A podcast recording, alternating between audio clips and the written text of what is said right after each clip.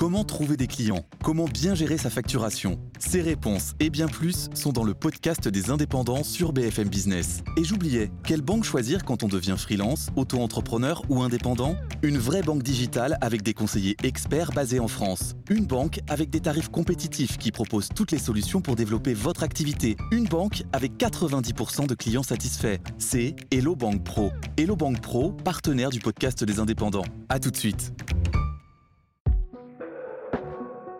Coronavirus, BFM TV répond à vos questions avec Simon Buisson.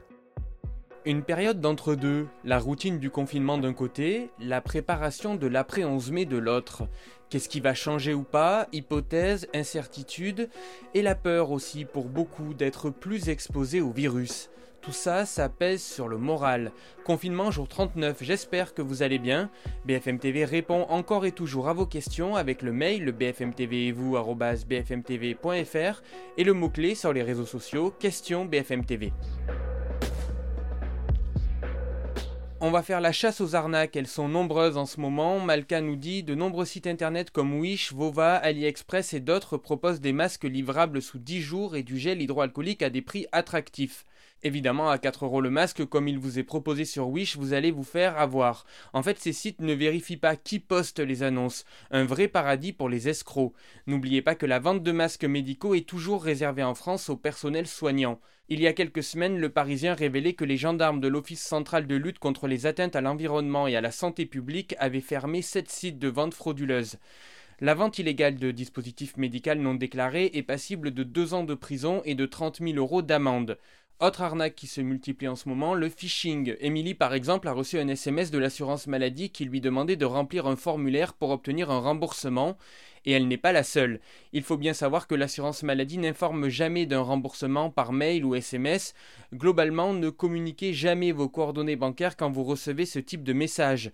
Écoutez les conseils de Raphaël Bartholomé, responsable juridique de l'UFC Que Choisir. Le premier réflexe, hein, c'est vraiment se méfier de tous ces messages inattendus. Euh, ne jamais cliquer sur les liens, ne pas ouvrir les pièces jointes non plus.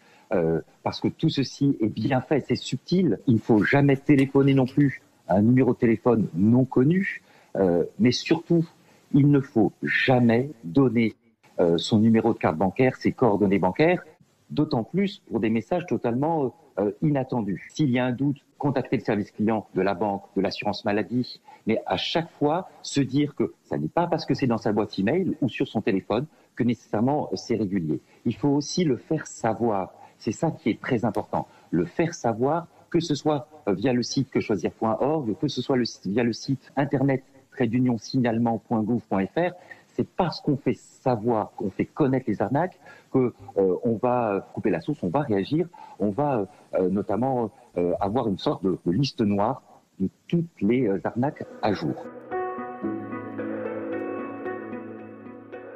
Une question de Sabé. Madagascar affirme avoir trouvé le remède contre le Covid-19 officialisé par le président. De quoi s'agit-il?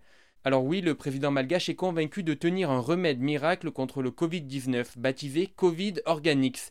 Il a été élaboré par l'Institut malgache des recherches appliquées et il est à base d'artémisia. C'est une plante qui ressemble à des fougères issues de la pharmacopée traditionnelle chinoise. Cette plante est connue pour être utilisée contre le paludisme dans certains pays, notamment en Afrique, mais son efficacité contre ce paludisme n'a jamais été démontrée scientifiquement. Elle repose uniquement sur des constats empiriques où on a remarqué que les populations se rendent moins dans les dispensaires quand ils prennent ce traitement. Dans le cas du Covid-19, il faut avoir la même réserve, puisqu'aucune étude n'a validé de traitement basé sur cette plante. L'OMS rappelle qu'il n'existe aucune preuve que ces substances peuvent prévenir ou guérir la maladie. Ces doutes existent également au sein de l'Académie de médecine de Madagascar. Il s'agit des médicaments dont la preuve scientifique ne sont pas encore élucidées et qui risquent de porter préjudice à la santé de la population, en particulier à celle des enfants, a mis en garde l'Académie dans un communiqué. Une question de Sana. Les cabinets d'ophtalmologie sont-ils ouverts en ce moment? Oui, c'est ce que nous a expliqué le président de la Société française d'ophtalmologie. Les ophtalmos sont ouverts actuellement, mais sur consigne de l'ARS, ils ne s'occupent que des urgences, des semi-urgences et du suivi des pathologies chroniques. Par exemple, les personnes qui ont une DMLA et qui doivent avoir une injection régulière. En ce moment, les ophtalmos remarquent qu'ils voient moins de patients, mais que ceux qu'ils voient sont à des stades évolués de leur maladie, car les gens ont peur de venir.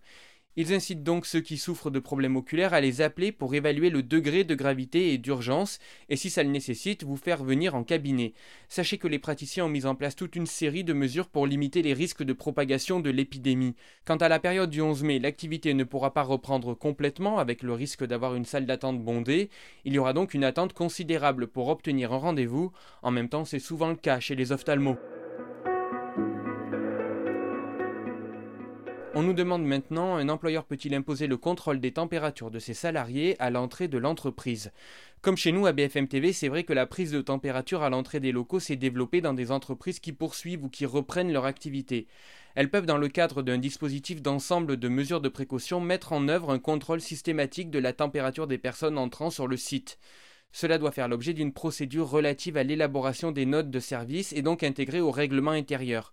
Un article du Code du travail autorise une application immédiate des obligations relatives à la santé et à la sécurité, avec communication simultanée au secrétaire du comité social et économique ainsi qu'à l'inspection du travail. Les employés doivent connaître la norme de température admise et les fuites liées au dépassement de cette norme, éviction de l'entreprise, précision sur la démarche à accomplir, conséquences sur ma rémunération, absence de collecte de mes données de température par l'employeur. Enfin, si le salarié refuse la prise de température, son employeur est en droit de lui refuser l'accès de l'entreprise. Une question de Rachid pour terminer. J'ai déposé mon permis de construire à la mairie le 10 mars. Est-ce que le confinement compte dans le délai de recours des deux mois? Ça vaut pour les produits BTP comme pour les particuliers. Comme les mairies sont fermées, ça tourne souvent au casse-tête. Pour les délais de recours des tiers, c'est-à-dire celui des voisins qui ont deux mois pour contester en mairie un permis de construire, il est suspendu jusqu'au 24 mai. Cette suspension s'applique également au délai d'instruction des autorisations d'urbanisme.